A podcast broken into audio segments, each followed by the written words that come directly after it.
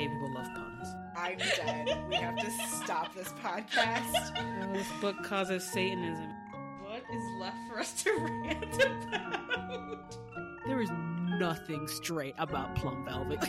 You shouldn't have been drinking when I said that. Monocles are impractical, but hot.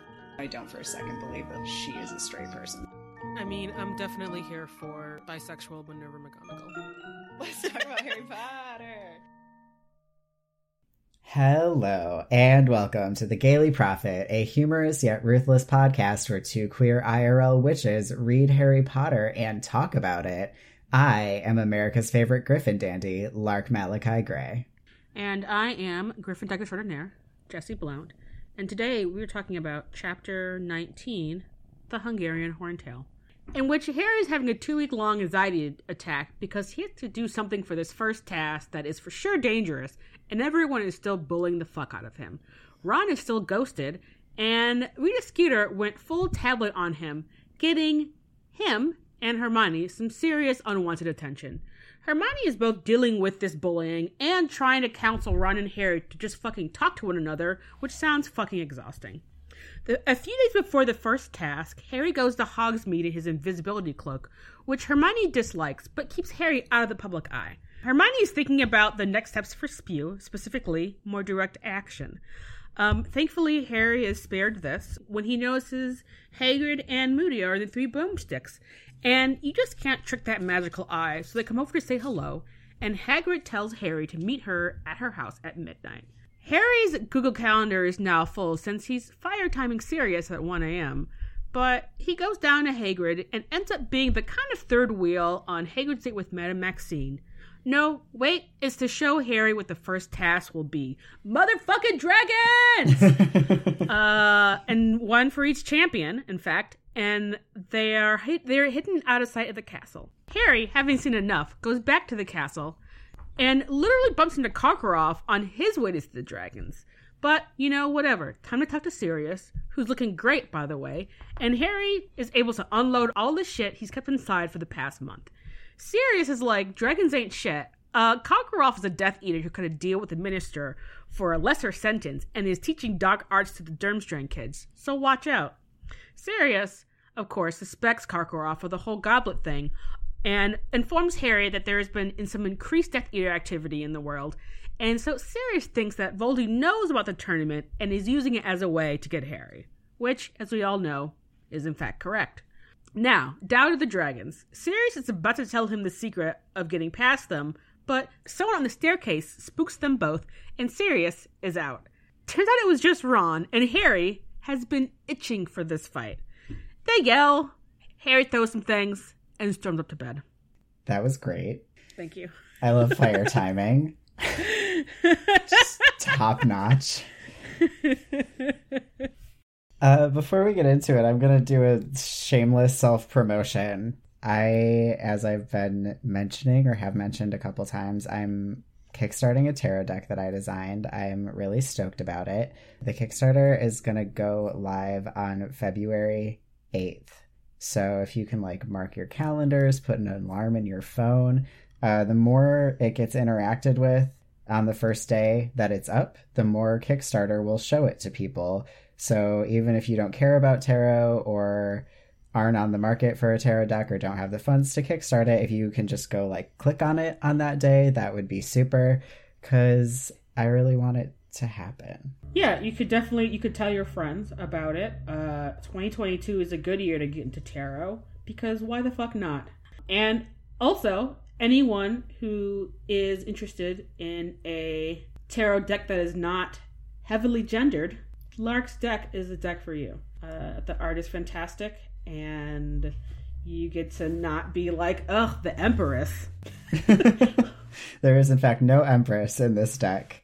Um, I also worked really hard to make it a deck that is beginner friendly. So if you're someone who wants to get into tarot and is like, I don't want to use the Rider-Waite deck to get into tarot, which is what everyone will tell you you have to use.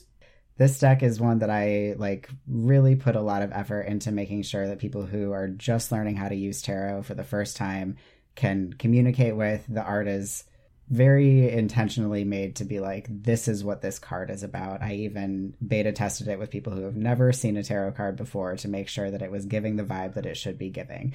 So yes, that's that. I feel very weird about being like, support my thing, but do please support my thing. Uh, it's fucking cool. You should definitely support it. Thanks, Jesse. Yeah, so February eighth, that's that's the day. And uh, with that... So we're going to get into today's headlines. Dragons sighted at Hogwarts. Are your children safe? Are your children ever safe? No. And with that, we turn to the front page where we talk about everything that doesn't go anywhere else. I feel like I have so many things in this section. All right, cool. What do you have first? My first thing is that we have a small moment in the Doomed from the Start Cho Harry romance. Yeah, we do. In which Jo's just trying to be nice and Harry yells at her for no goddamn reason. He yells at her for a very good reason, just nothing to do with her. Yeah. And then he's like, oh, fuck. Mm-hmm.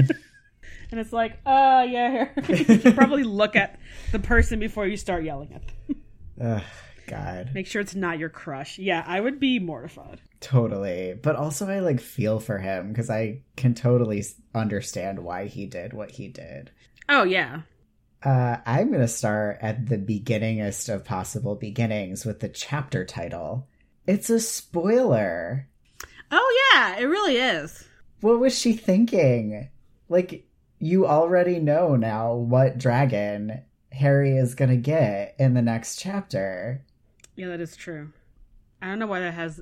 has never occurred to me, but you yeah you are totally correct. What what what else what other dragon? But of course, even if that had been the chapter name, it's like you should have known the most dangerous one was going to be the one that Harry gets regardless.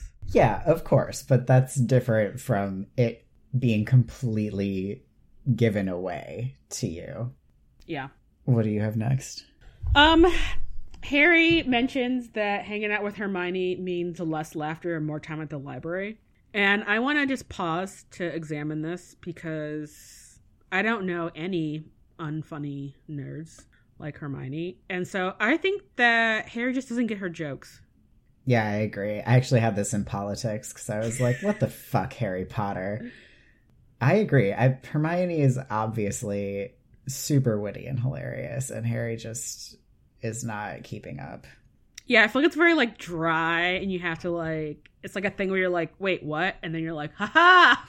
Yeah. You know? Yeah. And yeah, Harry just doesn't pay attention or read enough to get her jokes or something. Yeah. So. I gotta say, the thing that made me put it in politics, I think, was that Harry says there's, you know, much less laughter and a lot more hanging around the library when Hermione was your best friend, indicating that normally she's just a friend, I guess. But obviously Harry and Ron are Hermione's best friends at all times. And I think it sucks. I think it sucks that Harry doesn't just always consider himself to be someone who has two best friends. Yeah. Also, I feel like the whole thing about Hermione, but less laughter is very like Hermione's a stick in the mud kind of friend, and it's like that's just smacks of misogyny. Yeah, totally. Also, how dare you to be best friends with a person who has literally saved your ass every goddamn year and will continue to save your ass every goddamn year. Yeah. Just be like, she's my friend, whatever. I don't value her as highly as I value Ron Weasley, who offers nothing. Uh, okay, so as you pointed out in your intro, Hagrid's having a great day. We get the line, Harry leaves, trusting that Hagrid wouldn't miss him with the attractions of four dragons and Madame Maxime to occupy her. And you're like, Hagrid is in her happiest of happy places. And I Hell am so yeah. pleased for her. It's like if Hagrid needed to cast a Patronus, this is one of the memories that she would that she would think of. one hundred percent. Yeah, Charlie's like, uh, what a date, Hagrid. And you're like, are you kidding? What's hotter than going on a date with someone where you're doing something that they are so stoked about? if you aren't into seeing someone that you have a crush on be really into something, then you're not into that person. Yeah. No, I one hundred percent agree. And then I'm also a little bit like, LOL at Charlie, because I'm like, if you were someone that dated people, you would bring them to hang out with some dragons, because obviously you're just as obsessed with dragons as Hagrid. Totally. Like, this is your job. Like, you are so stoked to be like, fucking dragons. Like, come on, Charlie. Yeah, that's a great point. Oh, right. Like, I feel like all of the, probably a majority of Charlie's friends are just the other dragon keepers. They just hang out and, like, drink straight whiskey and cheap beer and like hang and like talk about the dragons, and that's just like, God, I want to be friends with them. I know, I want that life. Oh, that sounds so dreamy. Okay, so my next thing is that, just to start off with, a lot of Rita's uh infactual uh, in- unfactual all of Rita's fake news. I think despite, even though she says that Hermione is stunningly pretty, I don't actually think she knows what Hermione looks like, because she literally walks past her, mm-hmm. leaving the three broomsticks. So I'm like, where did you get this information from? Probably from Colin Creevy, who clearly has a crush on Hermione. I mean, that is probably real. It's like, oh yeah, it's like Harry is so cool, and then his like really cool hot friend Hermione, and that's it. Yeah, totally. Aww. Ugh. Probably because probably because Ron is probably really mean to the Creevy brothers. And granted, they're a lot, and they do cross a lot of boundaries with Harry. They sure do, like, which isn't great. But I feel like Ron is still probably unduly mean to them. Yeah, and part of it is part of it is loyalty to Harry, but I think part of it is just he could be mean to them. Yeah, Ron seems like the kind of person who redirects his feelings onto people with less power than him, which is not a good person to be. Yeah, and does anyone with less political capital in the Gryffindor house slash in Hogwarts? I'm, it's the Creevy brothers. Totally. I mean, partly because of being Muggle-born, but also partly because of just like, they're like capital F, like fanboys. Yeah. In a way that is very funny. And they're really dorky, but also like, and they're also like really short. I think there's a lot of ways that these kids are very bullyable. Oh, just like Jonathan. Yeah. Yeah. They're like very sincere. They're like painfully sincere about everything. Yep. Uh, okay, so this is actually my last thing here. I obviously really love that Sirius is looking well. I assume that he's staying with Remus somewhere, but then he says that he's broken into someone's house to use their fireplace. And I'm like, where are you? Where is he? I don't understand. Maybe, maybe him and Lupin are living off grid. True. Okay. Yeah. Okay. So if they're not in a witching house, their house isn't going to have wizard internet, basically. Yeah, because I'm like, that would make sense from a safety perspective. Mm-hmm. And also, I refuse to believe that, like, of course he looks good, because clearly L- Lupin is, it's all about love and probably yeah. food. Yeah.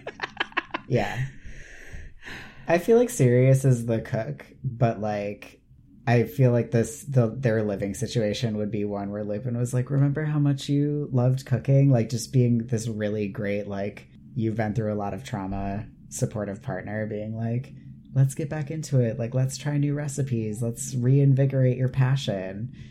I know. That's so great. Oh, my God. Listeners, we're both having, um, making faces that indicate that we're having deep feelings that you obviously can't hear, but I promise that it's happening. Uh, and now you too can have those feelings yep. about it.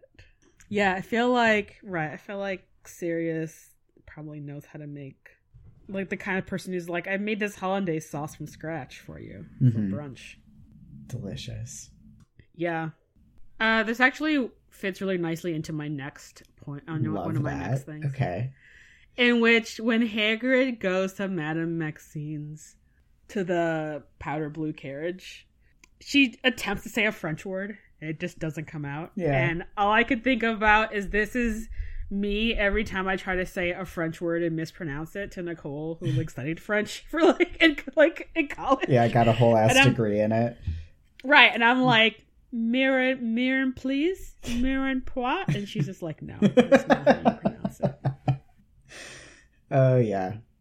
So I deeply empathize with this moment with Hagrid, where I'm like, words are fucking hard to say. Also, bonsoir is so much better than bonjour anyway. So like, just oh, that that definitely sounds like someone's garage band. I bet it's at least there's at least one wizard rock band out there named bonsoir, and if there's not, there should be. Yeah, if you now are going to go off and create a, a walk walk group named Bong Sewer, please let us know. Yes, please. Because what a good name that is. Okay. All right. So my, yes. my, my last thing is Charlie Weasley knowing Hagrid so well, in which he is like, Hagrid, we counted all the eggs. Yeah. And it's just like... It's so perfect. It is. It's like, I know you, friend.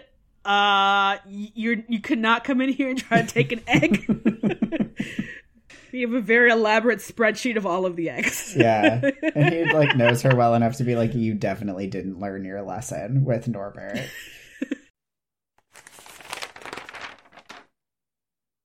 Welcome to the education section where we talk about this goddamn school. My first note is pickling rat brains. What? Ew. What? Yeah. Ew. So gross. And like, without magic, we have to assume, because detention is always like, do the gross thing without magic. And it's like, this is sick. This is worse than having to disembowel toads. Also, excuse me, I just realized Neville, toad parent, had to disembowel toads. Ron, former rat parent, has to pickle rat brains. Snape is so terrible. This is so pointed and just cruel.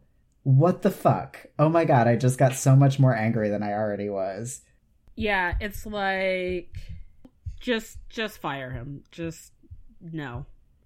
Why, why are you even... Yep. Oh, I'm so mad. Uh, no, that's fucked up. Yeah, that is fucked up. Also, just like, just like logistically sounds like the worst. Yeah. Rat brains are tiny, too. Rat brains are tiny. Rat skulls are tiny. I mean, rat heads are very tiny. I don't, I honestly don't even know how you would like rem- remove the brain from the skull without, while keeping it intact.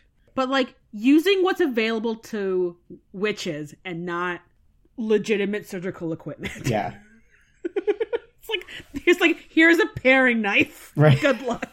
Oh my god. Yeah. Yeah. Fuck all of that. It's sick. Um, obviously, a lot of what Sirius tells Harry, a lot of his theory is pretty spot on. But of course, Karkaroff is just a red herring of sorts. He's like, he's not the one doing this shit. He's just trying to do the least amount of work. Which, can't blame him for that. But I actually also want to challenge Sirius's, I guess it's hard, because I kind of want to challenge Sirius's being like, from what I've heard on the grapevine after being in jail for twelve years, is that Karkaroff's been teaching uh, all these kids the dark arts. And it's like, I mean, Victor, seemingly, I think, the prize student of Karkaroff, seems like a good guy. Like, if he knows how to use the dark arts, it hasn't affected him in a way that makes him do it all the time or, you know. Mm-hmm. So, I don't know. I guess I don't... I mean, I'm sure, obviously, there are some kids at Durmstrang that are learning the dark arts because they're telling because at Hogwarts learn the dark arts. Mm-hmm. Like... Have just because of Death Eaters at your school. Well, Malfoy confirmed that at the beginning of the book when he was talking about his dad trying to send him to Durmstrang. He says they actually learn the dark arts, not just the defense crap that they teach at Hogwarts. That is true.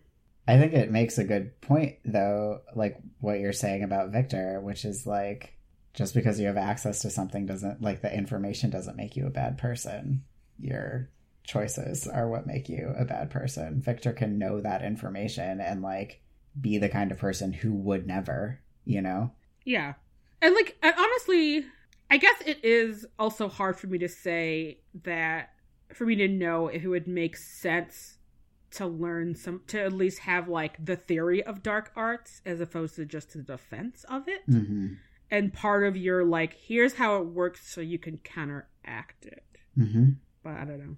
Yeah, I mean, kids learn tons of stuff that you can put to bad applications if you choose to, but, like, if you are also learning the ethics of the thing, then hopefully you're not going to choose to do that, you know?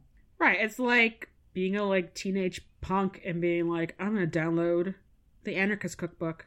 And it's just like, some of us just want to feel cool, but it doesn't necessarily mean that, like, you're going to go out and, like, napalm a bunch of people or whatever the fuck's in that book. Yeah. So it makes me think about the, like, lockpicking TikToks where the comments will be full of people being like, you're teaching people how to steal shit. You're teaching people how to pick locks.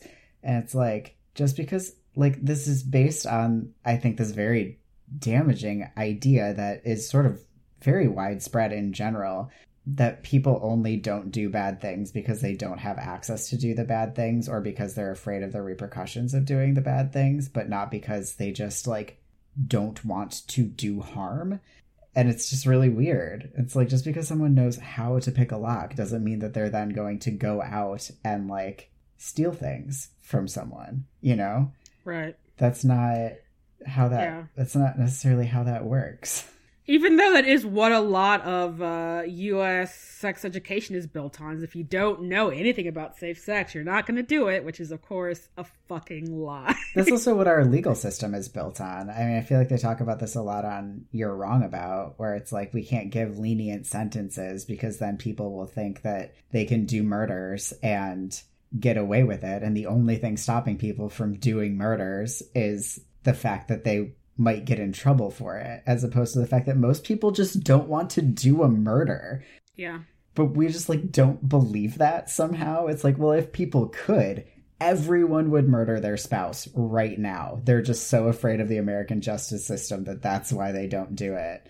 Yeah, and I mean, despite the fact of how it's easier to get a gun than to do most things in this country, it's like, you know, if you're someone like me who likes a lot of crime and horror fiction, it's like, I could tell you, like, a dozen ways to kill someone, like, right now. And, like, just because I know that doesn't mean I'm going to go out and, like, murder a bunch of people. Right. Exactly. It's a weird, it's a weird way of thinking about, like, human morality.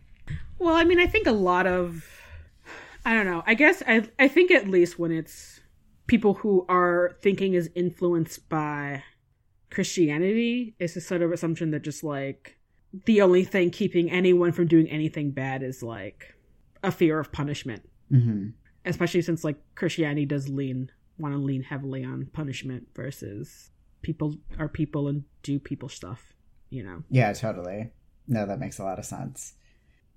Anyway, that got heavy. Uh, is it my turn? Oh, wow. Uh, yeah, it sure is, because that's the only thing I had in education. So it is, that is your. Cool. So, yeah, my only other thing here is that I think it is atrocious that they have not banned these fucking badges. Apparently most of the school is wearing them. Yeah. Sorry, I didn't mean to cut you off. What were you saying?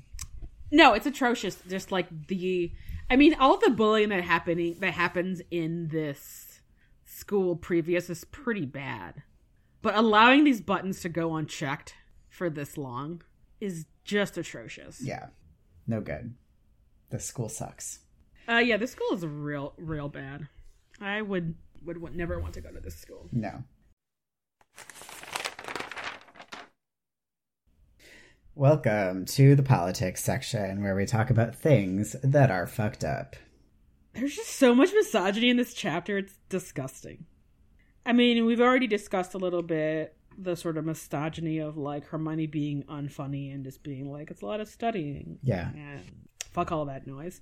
Also, we get Sirius being so mean about Bertha. Yeah. Like, what unnecessarily. The fuck? Yeah. And it's just like, cool, okay. Um, you didn't need to say all those hateful things about her. Yeah. Yeah, I agree. Uh, my first thing here is just that, like, how fucked up Rita's article is. It's real bad. It's so bad. That's so irresponsible. Like, this is some, yeah, like, National Enquirer. Like, you just you just wrote a piece of fiction and published it as as fact. You can't do that. You ought not do that. Obviously, she can do that, but she should not have done that. Yeah, and I and I mean, once again, right? Like, she shouldn't have written this completely false article. Where where are the editors?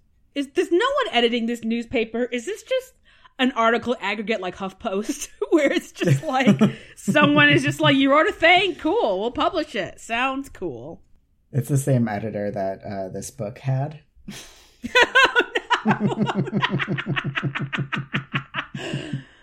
Oh no. uh, yeah I don't know I don't know yeah it's it's like, don't you need to like fact check?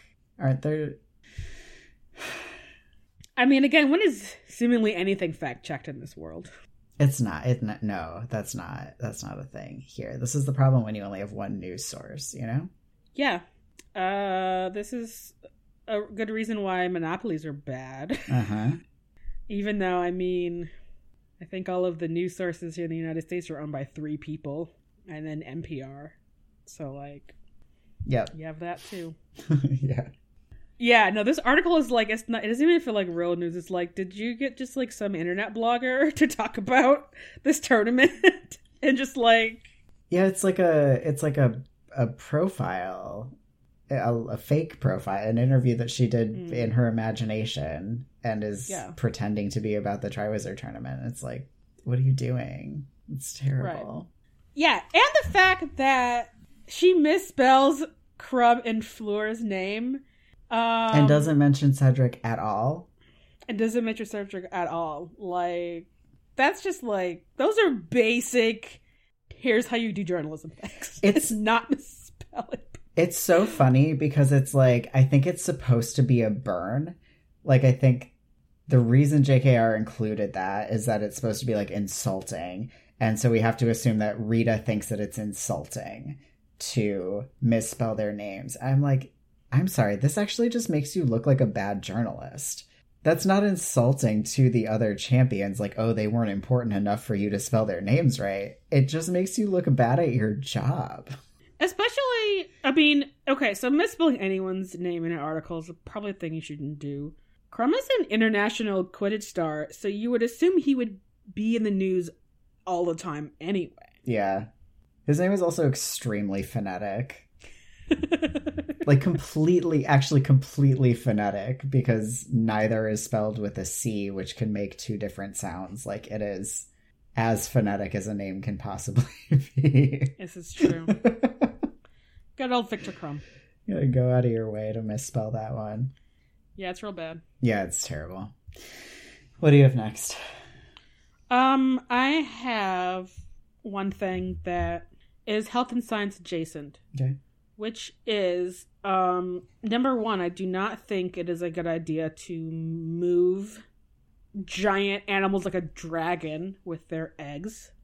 Why would you do that? That sounds like they're just going to stress eat all the eggs or whatever the fuck. Mm-hmm. Like, uh, and then the adjacent point is, I think we can all agree that apex predators are at their most dangerous to humans when it's about their babies. Why would you ever think, you know what would be a good first task for these teenagers to do is to go up against broody dragons protecting their eggs? It's so wild. It's so absurd. I like you we see it takes six six wizards, six trained wizards to bring down witches, to bring down one dragon. And it's like, not just, I mean, we keep comparing this to the Olympics, right? In the Olympics, you train for what you're going to be doing. So, like, not only have they not trained, they also are not even supposed to know what they're going to be doing until the moment that they come face to face with the dragon. Right. And this is, like, a highly specialized field. And they're at their most dangerous. The fact that Hogwarts has taken on the liability for this is, like, what? You did what? I mean, insurance must not exist in this world, because this this sounds like... this could get so out of hand and terrible so quickly. Because these, like, so you have these angry, confused dragons because they're in a place they have never been before with their babies. And they're like, what the fuck? And, and I mean, to go along with the Olympics, like, so, I mean, there's like a, there's a handful of like, equestrian, uh, Olympic categories. What do you call it? Games? Jesus. Whatever. There's, there's Olympic equestrian sports. Those horses train as hard every day as the, the people who train to do the thing in the Olympics. There's no surprises. Right. You know, that horse knows exactly what's going to happen in a jumping ring and in a dressage area, whatever the fuck. Taking wild animals that, like, aren't, like, they're not domesticated. They don't, they're probably, you know, maybe not super used to people. And just, like, put them in the middle of a stadium full of how and who knows how many people. Like, this is legit animal cruelty. Yeah. Number one. It is. And so incredibly dangerous for the contestants and the spectators. None of this shit makes any goddamn sense. Right. I mean, from a liability standpoint, it's like this, the contestants, you know, signed up for this. They made, they agreed to this danger, but like... one dragon could one hundred percent take out the entire student body of Hogwarts if it decided to. Yeah, this is like competitive bomb diffusing, where it's like, let's all gather around while someone diffuses this bomb. Yeah, that's is. a cool... oh, that's the perfect analogy. Anyway, leave these leave these dragons alone. And even if you're going to have dragons, could you have small dragons? Could you have dragons that don't have what we're assuming are bronze bone spur spikes on its one end of the dragon and like fire pouring out of the, like, why would you decide, yes, that's going to be the one we're going to bring? Like, why not just have four co- like just random Commonwealth dragons? Why? Yeah. Why do they need to be four different breeds of dragon? That's weird. That doesn't make any sense, because that's not even, like, the Hungarian Horntail is more dangerous than the others, so, like, that should be taken into account when Harry is being scored, you know? Because he gets yeah. marked down a point for getting injured, and it's like, yeah, but none of the other contestants could have been injured by their dragon's tails in that way. So, like... yeah. Yeah, the Hun- the Hungarian Horntail should not have been a, a, dra- a dragon they brought into this. They should have been like, you're staying wherever the fuck in the in our wildlife sanctuary... with your eggs. Yeah. What they should have done was bring fucking Norbert. Oh, that's true. I am so I'm so upset that Norbert is not one of these dragons. Maybe she wasn't brooding. But it could have been cute. Harry could have been like, oh, I know that dragon. It's still trying to kill me. That's true. No, that would have been really great. Oh my God, can you imagine Hagrid? I know. Uh. So great. And then it's like... and then Hagrid would be even more happy to see Norbert and, like, knit this dragon a hat or something, yeah. or a blanket. And I just would have been like, oh, my God. It would have been incredible. I know. And even the fact that Norbert has a poisonous bite would have still been better than a Hungarian fucking horntail. Yeah, absolutely. I assume all the dragons have poisonous bites. I guess that makes sense. I mean, kind of like Gila Monster. Well, I mean, I guess, no, Gila Monsters don't have venom. No, Gila Monsters do have venom. Kimono Dragons are the one where their mouths are just super full of gross bacteria. And so you just, like, get a really terrible infection and die. Gross. Yeah. Uh, I think that's actually how, that's part of how they hunt their prey. It's just biting them and then waiting for them to die. And then they're just like, cool, mosey on over and eat ya. Anyway. Good, good strategy. They're so cool. um, yeah, so my last thing here is just my ire at Harry for saying, Hermione, when are you going to give up on this spew stuff? No. Yeah, fuck you, Harry. Hermione's about to be on some direct action, Earth First bullshit. She's ready. Yeah. Support your friends. When has she ever not supported you in your passions? Fuck you, Harry Potter. Also, you literally have one friend now. Everyone fucking hates you except for Hermione. Like, seriously, dude, seriously? Yeah, get it together, Harry. Welcome to Editorials, where we rant about stuff. Um, if I had an invisibility cloak and this was happening to me, I would never not be wearing it, basically. Yeah. I'd be like, fuck all these kids. I'm going to walk to class in an invisibility cloak. You're going to turn around. I'm fucking there all of a sudden. Like, you're never going to see me. I don't know why it takes Harry being like going to Hogsmeade to be like, oh yeah, my invisibility cloak. It's like, that should have been number one. It's Harry's special ability is forgetting that he has an invisibility cloak. Which, fair. I totally get that. But if I owned an invisibility cloak, it would I would always just have it in my backpack. Because you never know when you need to, like, not. You're just like, actually, I don't want anyone to perceive me right now. Totally. Yes. I would love to have an invisibility cloak. Hell yes. Are you kidding me? Yeah. A few years ago, I changed my answer in the would you choose flight or invisibility question, um, having always chosen flight for, you know, my whole life. Suddenly I started really thinking about the opportunities that you're granted if you're invisible. And it was really thinking about the just gleeful antagonism that I could perform to people protesting outside of abortion clinics if I could turn invisible. Oh my God, so much. O M G. Yeah, I was like, never mind. I choose invisibility. Like, I've I've changed my mind here. That's so funny. I've always, I think, chosen invisibility.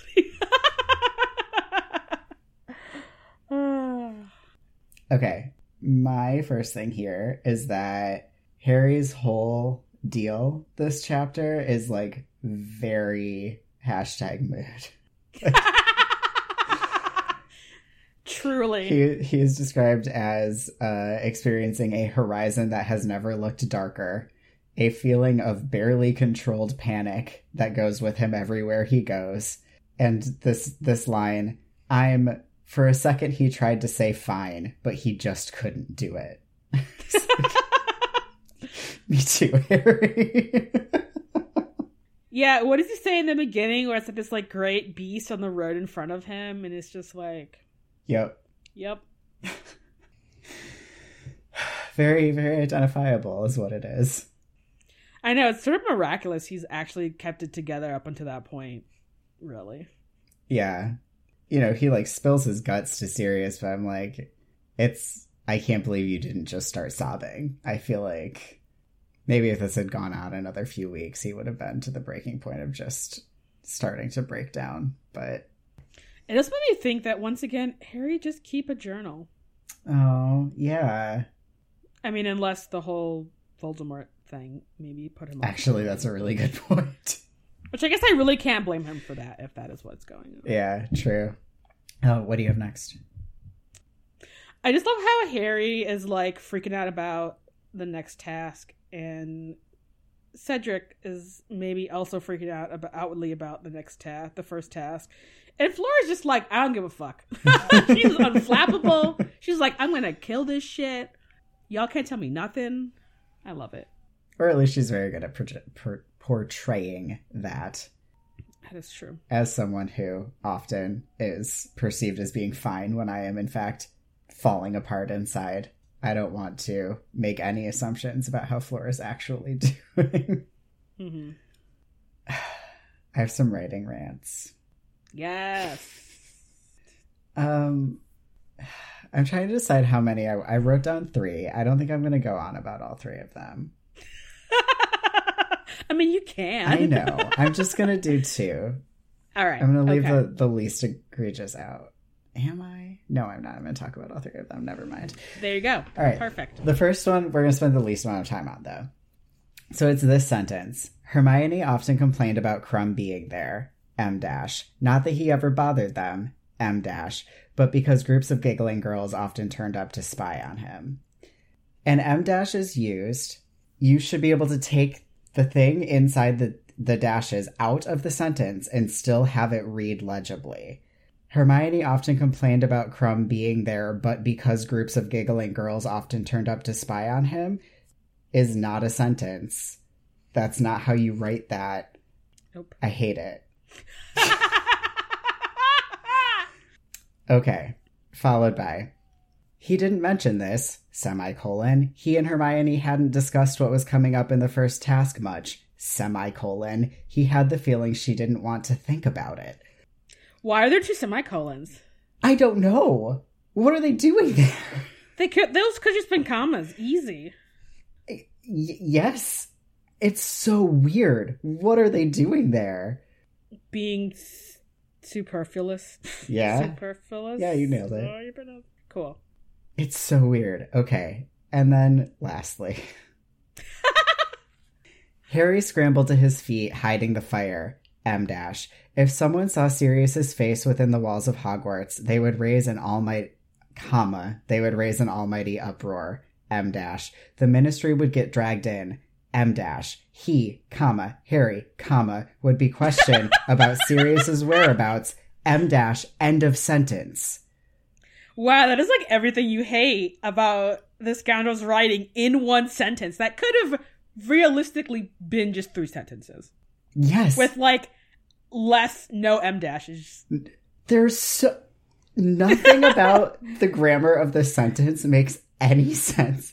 Also, I'm pretty sure you shouldn't end a sentence on an M dash. Like, I don't think that's how that works. I don't think so either. It's so much. It is so horrible to look at. Can I actually? And I, of course, heard your hated Harry. He, comma, Harry. I know. There's no semicolon in this sentence, unfortunately. Otherwise, it really would be like the pinnacle. um, I'm going to put this in the chat just so that you can, like, look at it with your eyes. Yeah. Wow. You don't even need to think about the Ministry. Yeah. Why are there so many M dashes? Like, the one comma, it's... It's almost like none, almost none of this punctuation is necessary. Have you seen the TikTok that's going around where people reduce like famous works of literature to just their punctuation? No. It's really cool. What? Uh, so cool. And it it's like, here's a Jane Austen novel. Here's like a Hemingway novel. And it's like, you can really see where the author is, you know, just by looking at the the punctuation in the book. Yeah, I feel like I feel like Hemingway is a lot of periods and maybe some commas and like nothing else. Mm-hmm. And I saw it, but then one of our listeners also sent it to me on Instagram and was like, "Imagine the Harry Potter series." And I was like, I "That was my wow. first thought when I watched it too." Oh my god! Ugh. So many M dashes and ellipses and so like. It's so funny because she gets on a fucking roll in like each chapter. So it's like the last chapter would have just been a sea of, of ellipses. And then this chapter is just like M dashes. I just hate it so much. Anyway, that's that for this week. Yeah, I think it's just going to get worse the further in this series we go. Because I distinctly remember being like, the later books, I'm like, this could have been edited better. I think I need to start a doc where I put the most egregious examples, and then we can have like a runoff at the end of the podcast where people vote for like what's the worst sentence. It'll be like a like a like a March Madness bracket, yeah. But for worst sentences.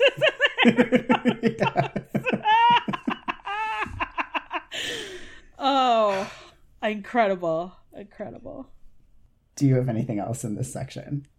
I do. Okay, so Ron's still being a dick. Yeah, he is. But I have to say there's a moment at the end of this chapter where I feel bad for him, not when Harry throws a badge at him, because honestly, he kind of deserved that, mm-hmm. is that he's wearing maroon paisley pajamas, which he did not pick out for himself. Molly probably brought for him in maroon, which he hates. Mm-hmm. And... he probably hates paisley also, even though I'm like, maroon paisley pajamas sounds cute as fuck. I would wear those. But... technology curse alert. All right. Sorry. You were saying Ron does not like maroon paisley pajamas. Um, and I feel bad for him because once again, Molly has forgotten what color Ron likes slash dislikes. Yeah. And they're like eight inches too short. Yeah. And it just like, it just kind of sucks. I just, I, I feel bad for Ron for just like, maybe still not quite getting the uh, parental attention that he would like, he would prefer. Right. It's sad. And I feel like the reason that Harry points it out so much is because he also is feeling bad for Ron, and he's angry that Ron is presenting him with reasons to feel bad for him when he's so justifiably angry with Ron, which I actually think is like really good writing, because there is some good writing here. Yeah. And I mean, and like Harry also like knows that, that this is, this is the quickest, this is the Ron's sort of uh, biggest not healed like wound of his psyche is like his family's poverty. Yeah, totally. Yeah. Uh, okay, so my last editorial is, how the fuck are they quote unquote hiding these dragons in the woods when the dragons are roaring so loud that you can clearly hear it for like miles around? Maybe that's why they woke him up at like midnight. But like the kids are asleep, they won't hear them. Yeah, they're just gonna keep them drugged throughout the day. Yeah, I, I'm like if they've if they've gone right, because Harry walks like what, like he takes him like fifteen minutes, twenty minutes to go from like where the dragons are to like his common room. That's not far enough. No, although he is booking it because it takes him that's half true. An hour to walk from his common room just to Hagrid's hut. That's true. So he's like running. Yeah. But still. Yeah, I agree. It's the everyone in the castle could definitely hear that. All of the light sleepers were like, the fuck? All of the kids who are night owls who are writing in their journals or like whatever, or like, what the fuck was that sound? Yeah, totally. The fuck's happening in the Forbidden Forest? Maybe they could, I mean, maybe they're just like, oh, weird sounds from the Forbidden Forest. But I think you're right. Four dragons is still old. Four angry dragons is still old. Yeah, the roar is described as being ear-splitting. So it's like, I assume it sounds like a fucking T-Rex, you know? You're just like, what is right. that? Right. Oh, none of the kids are supposed to know about the dragons. Doesn't everyone know about the dragons at this point? Welcome to the personal section where we talk about sexy stuff. Sexy stuff. Um, okay, so I have a theory about Victor Krum. Okay. Talk about here. So Harry is like, spend a lot of time in the library with Hermione. Hermione's annoyed because all of a sudden Victor Krum is here a lot. So what I think is that Krum is like, who is this cute Hogwarts girl with the big hair? How can I talk to her? And he reads read his article and is like, oh, so now I know her name. Now I can be like, hey, where does that Hermione girl hang out at? And everyone's like, the library, because she's a fucking nerd. So he's there trying to like suss her out, maybe be like, is Harry dating her? Can I like, how do I like approach her? What what kind of stuff is she into? This is my theory. This is canon. This is true. He says so, or she tells Harry that he said so later in the well, book. Well, I mean, yeah, they said that like he was like hanging out in the library to like approach her, but I'm like, he was, he was, he didn't get up the gumption to do that until the, uh, that Rita article. He's like, oh, okay, I have mm-hmm, a name mm-hmm. now. I can just covertly yeah. ask someone. Headcanon accepted. Ka-chink. Was that a little gavel? A little baby gavel. Oh! Uh, I also just love Hermione being like, oh, he's not even that good looking. He hasn't turned on the Vila charm towards her yet. He's too shy. Apparently not. Yeah. And I mean, Hermione's definitely the kind of person who's just like, oh, you're like moderately attractive. And then it's like, let me tell you about the books that I've read. And it's like,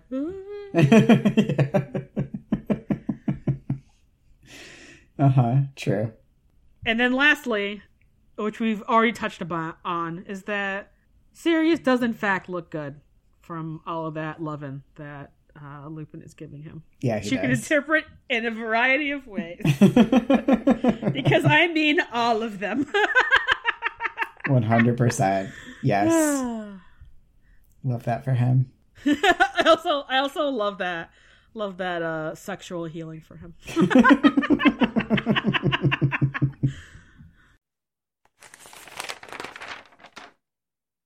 Welcome to Corrections, where we talk about things that break canon. Okay. So that's, you know, corrections is things that are canonically inconsistent. Mad-Eye Moody's magical eye may be able to see through invisibility cloaks. Harry's invisibility cloak is unlike any other invisibility cloak in existence. Oh, you're right.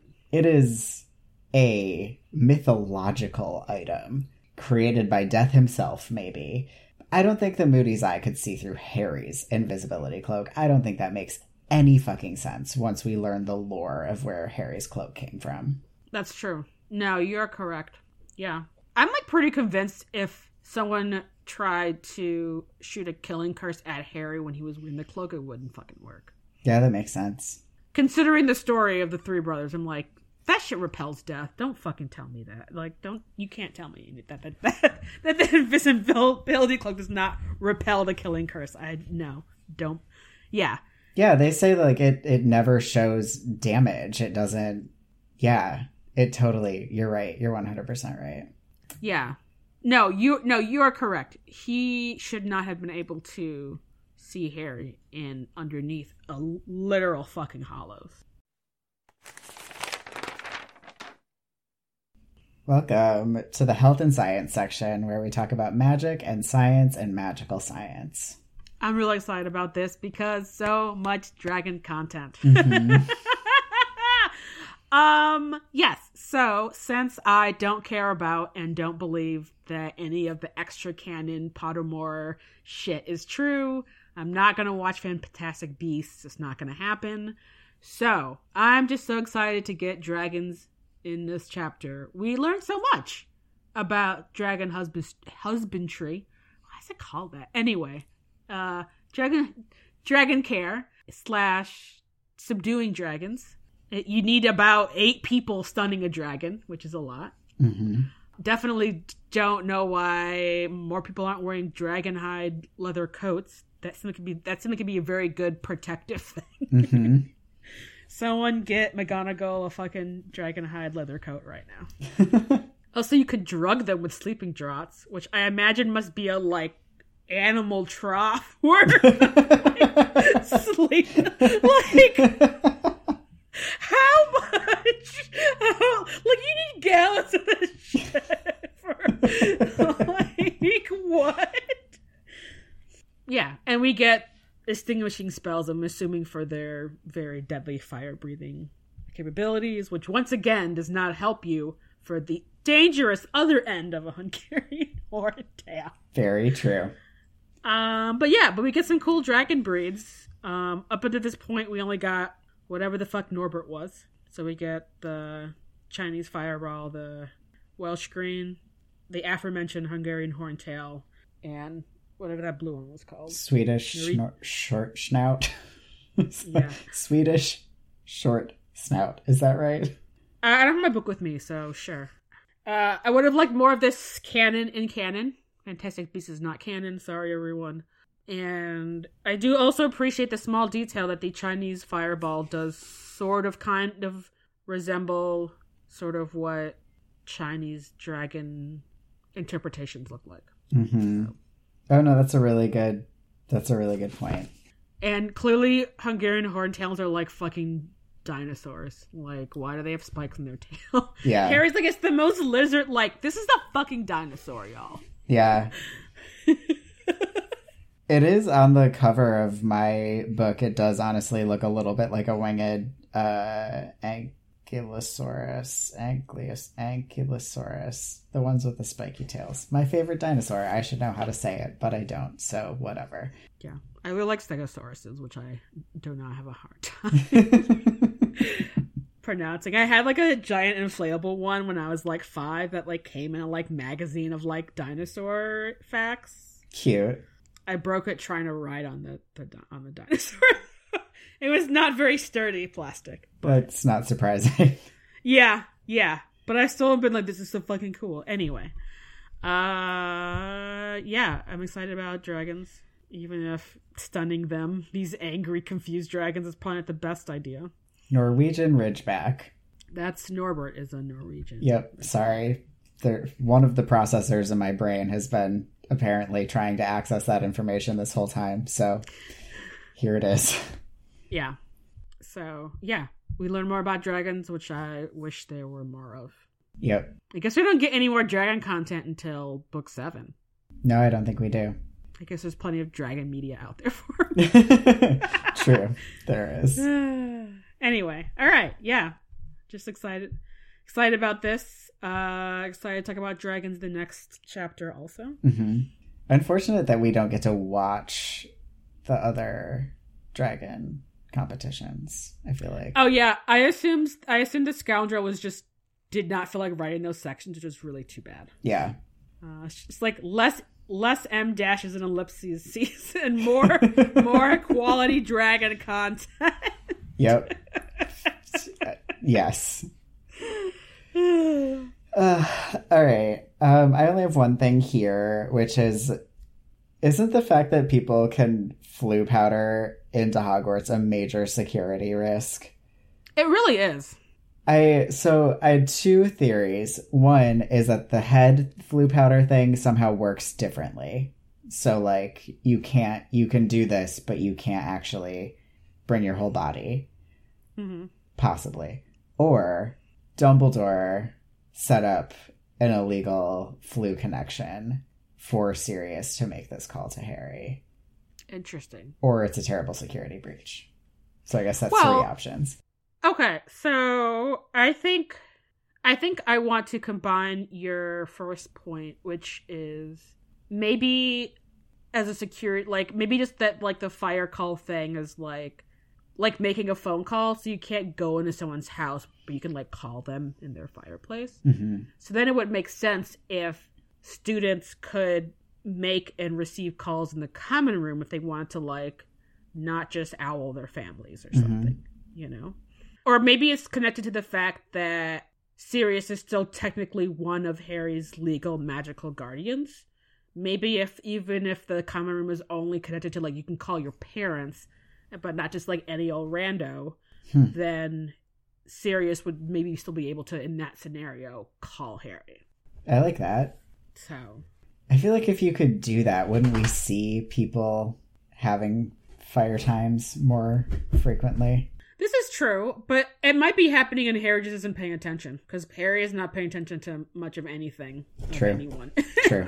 Besides the five Gryffindors he routinely talks to. But yeah, I don't know. I think I have to assume that the whole like sticking, like just like sticking your head in the fire kind of thing is probably not the same as like coming through your, you know, the fireplace. So. Yeah, I, I, I think that makes sense. Because I don't remember if we see anyone making a call like that and then coming through all the way. Mm-mm. I don't think so. Thank you all so much for listening to this episode of The Gayly Prophet. Uh, if you like this podcast, you should totally check out our other podcast, EsGAYpe From Reality, spelled E S G A Y P E. Uh, where we talk about the Simon Snow series by Rainbow Rowell, and it's real fun and real gay and great. And both of those podcasts are creations of Hashtag Ruthless Productions and are produced, mixed, and edited by me. You should leave us a five-star review on iTunes and tell all your friends about this here podcast. You can also like and share our stuff on Instagram and Twitter, where we're at The Gayly Prophet. Um, you can also check out our website, Hashtag Ruthless, where you can listen to episodes of this show and EsGAYpe From Reality, and you can buy our merch, and you can also make a donation if you so desire. And there's also a link to our Patreon, where we have Patreon exclusive content for our, in, in a not hierarchical Patreon tier level, because fuck capitalism. Heck yes. If you want to find me between episodes and, you know, follow along with my tarot deck situation, you should totally follow me on Instagram at Lark Malachi, which is L A R K M A L A K A I, or check out my website, which is lark malachi dot com. Um, you can find me on Twitter at Jesse underscore Detroit, or on Instagram for hilarious cat content and more ravings for me at Live from Detroit. Our show art is by Theo Julian Forrester. The music and our theme song is by Kevin MacLeod. And until next time. Red herring. Yellow journalism.